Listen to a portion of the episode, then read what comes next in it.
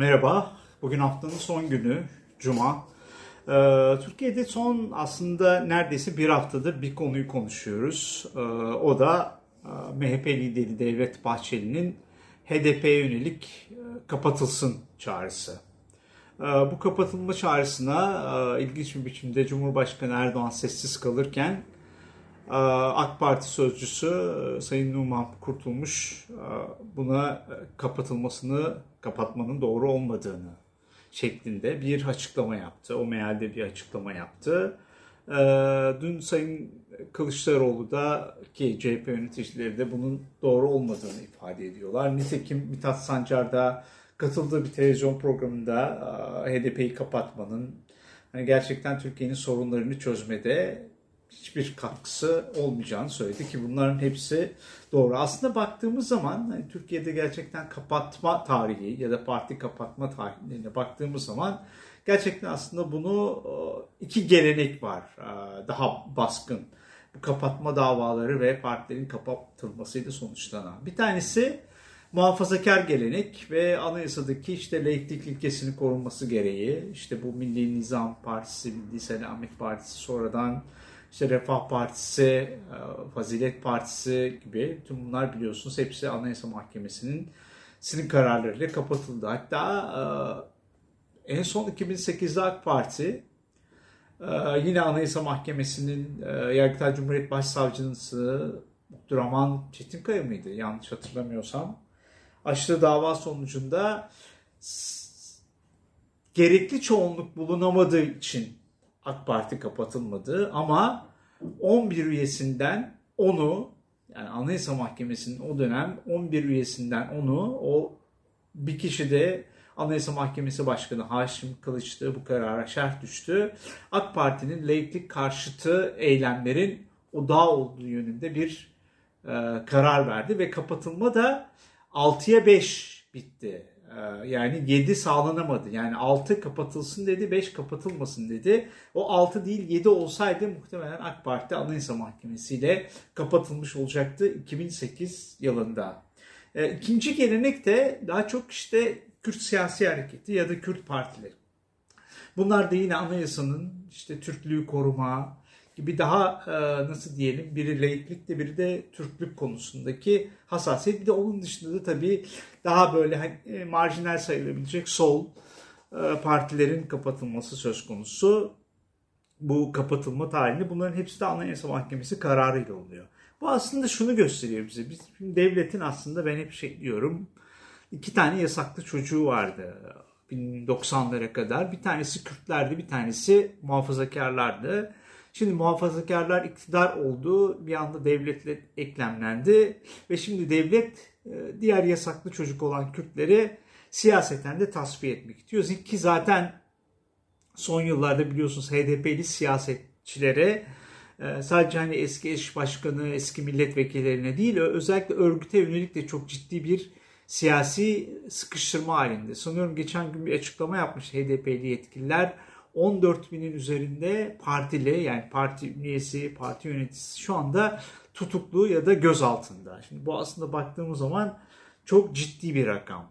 Peki HDP'yi kapatmak yani neyi çözecek Türkiye'de diye baktığımız zaman bir kere zaten hukuken bir şeyi çözmesi mümkün değil. Siyaseten de çözmesi mümkün değil. Çünkü zaten HDP'nin muhtemelen kapatılsa bile şu anda bir yedek parti var ve muhtemelen hepsi oraya geçecekler. Nitekim BDP vardı biliyorsunuz bu HDP'den önce. Hani BDP kapatılmadı ama o bu HDP işte bir çatı partisi e, şeyi mantığıyla kurulduğu için Türkiye'nin sol e, diğer sosyalist partileriyle böyle bir şey halinde kurulduğu için BDP de milletvekilleri istifa edip HDP'ye geçtiler ama şu anda BDP farklı bir isimle de olsa zaten varlığını e, korumaya devam ediyor. Dolayısıyla da hani HDP kapatıldığı zaman bile zaten bir alternatif parti hazır şu anda. Şu andaki milletvekilleri ya da üyeler istifa edecekler. O partiye geçecekler. Yani HDP yoluna işte BDP, ADP neyse adı KDP öyle devam edecek. Dolayısıyla da hani HDP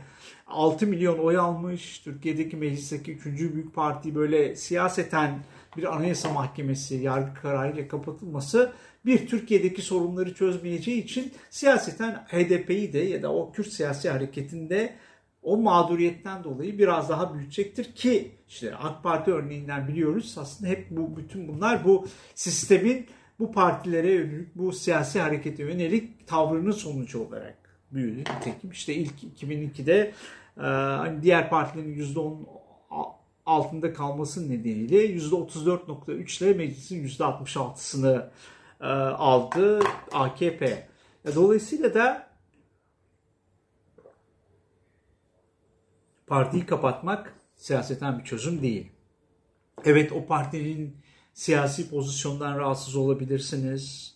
O partinin e, duruşundan, açıklamalarından rahatsız olabilirsiniz ama bunun yolu siyaset. Bunun mücadele alanı siyaset. Ki zaten hani eski milletvekillerini, eski eş başkanlarını, partileri zaten şu anda siyaseten bir cender altına almış durumdasınız. Yani bu açıdan HDP'yi kapatmak ya da kapatılmasını istemek Milliyetçi Hareket Partisi ki Milliyetçi Hareket Partisi artı AK Parti'nin bu devlete eklemlenmesi ve gerçekten e, devlette böyle bir e, gücün toplanmasından e, Sayın Bahçeli bu şeyi alıyor. Bu kapatılma isteği alıyor. Bakalım ama HDP, AKP buna ne tepki verecek? Tabii ki MHP aslında çok ilginç bir e, pozisyon şu anda alıyor. Gerçekten hani AKP MHP ya AKP devlet eklemlenmesinde hep ben şunu söylüyorum. MHP bir yapıştırıcı rol.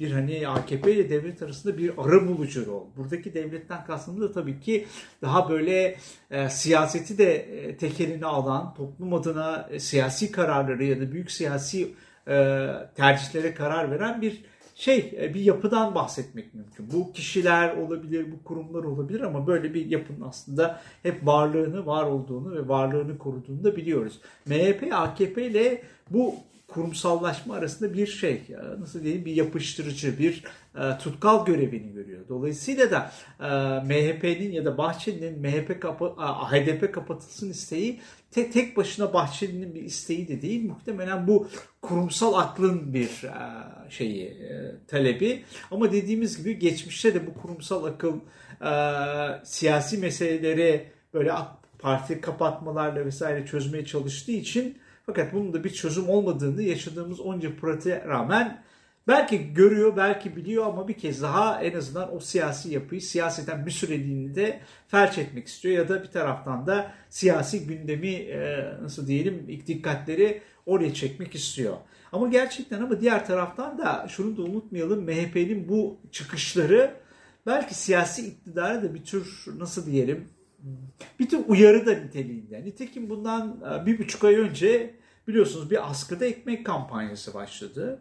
Geçtiğimiz günlerde e, hani bir şey oldu. İnsanlar böyle hani açım diyor, karnımıza bir kuru ekmek giriyor deyince AKP'liler çıktılar. E işte kuru da olsa ekmek giriyorsa aç değilsiniz tarzında böyle bir gerçekten insanı derinden yaralayan açıklamalar yaptılar. Ama diğer taraftan da Bahçeli'nin başlattığı, MHP'nin başlattığı bu askıda ekmek meselesi de aslında orta yerde duruyor. Şimdi bu ikisini nasıl bir yere koyacağız? Yani gerçekten yani Türkiye'nin gerçekten ekonomik olarak koşullarının, imkanlarının artık iyi olmadığını biliyoruz. Hani gerçekten hazine hazinede para yok. O işte 45 milyar swapla borçlanmış. Yani eksi de e, işte görüyorsunuz hani pandemi nedeniyle kapatılamıyor ya da kapanamıyor, tedbir alınamıyor. Sadece böyle saatlik çözümler, saatlik kapanmalarla çözüm arıyoruz. Ama bu bir şekilde de aslında hani bu geminin de yüzdürülmesi gerekiyor. Bu gemi de şu anda hani böyle nasıl diyelim insanlar bu e, karadan gitme halini bütün iliklerine kadar acısını, tıkırtısını hissederken siyasi iktidar da bütün bunlardan bütün dikkatleri çekmeye çalışıyor. Ama diğer taraftan sanıyorum MHP bir de şunu da yapmaya çalışıyor. Ya bir taraftan da siyasi iktidarın bütün ipleri ya da bütün siyasi tercihleri benim elimde mesajı da veriyor. Yani orada küçük parti ama siyaseten de daha etkili olduğunu da bir anda belki kanıtlamak istiyor. Ama bir taraftan da belki bu ekonominin taşınamaz halinin siyasi faturasının da orta vadede kendisine çıkmasından da çok belki rahatsız olacak. Çünkü muhtemelen yapılacak ilk erken seçimde ya da zamanda yapılacak seçimde MHP'nin hani böyle %10'u geçmesi çok kolay gözükmüyor. Şu anda yapılan bütün araştırmalar hani MHP'nin 6-8 bandında olduğunu gösteriyor. Ki o yüzden hani bu seçim şeyleri e, yeni seçim sistemleri tartışılıyor. Orada işte barajın %7'ye ya da %5'e indirilmesi vesaire tartışılıyor. Ama bir taraftan da şunu anlıyoruz ki MHP de bu kendi durumundan aslında bir anlamda giderek rahatsız ve ülkenin yaşadığı ekonomik sıkıntının siyasi faturasının kendisine kesileceğinin de farkında ki hani bundan sonra geri dönüş olsa bile bu fatura kesimi ne kadar durdurulabilir ondan da ben açıkçası çok ne yazık ki çok emin olamıyorum. Yani birincisi mesele buydu galiba. Hani bu parti kapatmanın dediğimiz gibi bir çözüm olmadığını aslında geçmiş deneyimlerimizden biliyoruz. Evet şu anda HDP'den e, MHP ve iktidar bloku rahatsız olabilir ki 2015 seçimlerinin 7 Haziran akşamından itibaren MHP'nin bu konudaki temel e, değişimini biliyorsunuz. Şey demişti değil mi? Me, e, meclisteki benim bizim solumuzdaki yani hani böyle oturma sırasını düşün solumuz yok hükmünde yani HDP'yi kastederek o günden itibaren de Türkiye'nin nasıl bir rotaya girdiğini aslında az çok biliyoruz. İkincisi belki böyle kısaca değinelim. HDP'nin bir milletvekili var. Kocaeli milletvekili. Mazlum eski genel başkanlarından birisi. Ömer Faruk Gergerlioğlu ve şu anda hani kimliği ne olursa olsun kültürel kimliği, siyasi kimliği, etnik kimliği ne olursa olsun Türkiye'deki tüm mağdurların sesi olmaya çalışıyor. Yani cezaevindekilerin, işkence görenlerin, devletin mağdur ettiklerinin, siyasetin mağdur ettiklerinin herkesin sesi olmaya çalışıyor ve e, yaklaşık o da 4-5 gündür bir çıplak arama meselesini gündeme getiriyor. Türkiye'nin sanıyorum Denizli'de bir e, kadınların, kadın polisler tarafından, kadın görevliler tarafından çıplak arandığını iddia ediyor ve bu konuda da aslında yapılması gerekenleri söylüyor. Buna karşılık AKP Grup Başkan Vekili e, Avukat Özlem Zengin Türkiye'de çıplak arama olmadığını, olamayacağını söylüyor. Ben de dün biliyorsunuz aslında e, sosyal medyada e, bir kitap yazmıştım. O kitaptan da bir bölümü aslında paylaştım. Kitap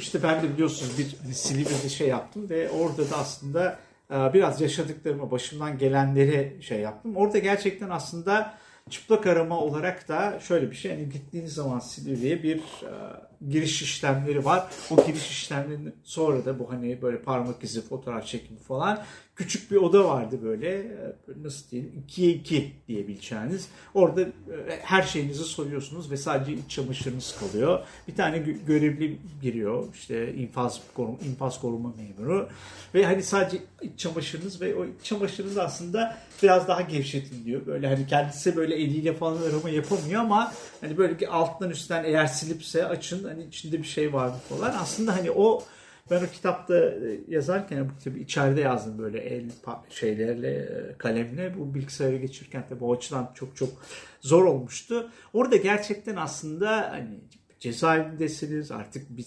devletin kurumunun içindesiniz özgürlüğünüzden mahsum, mahrumsunuz ama orada o hani 3-5 saniyelik o çıprak alınma hali, o gardiyanla kurduğunuz o ee, göz diyaloğu yani böyle sesli diyalog gerçekten aslında sizi devlet karşısında ne kadar çıplak yani gerçekten çıplak bırakıyor ve orada bir hiyerarşik demek istemiyorum artık böyle sizi neredeyse hani bu hmm, nasıl diyeyim Kafka'nın işte hani böcek tanımlaması yapıyor. Ya, oradaki böyle kendinizi çok zavallı hissediyorsunuz. O yüzden hani ben bu çıplak aranma meselesini evet evet belki de kendi şeyim için çıplak %100 çıplak değildim ama o duygunun ne olduğunu biliyorum ve muhtemelen bu e, Denizli'deki kadınların çıplak aranma meselesinin de yani hani Ömer Faruk Gergerlioğlu'nun ben beyanının esas olduğunu düşünüyorum. Çünkü o hani ancak doğrulayarak bu tür şeyleri yapıyor.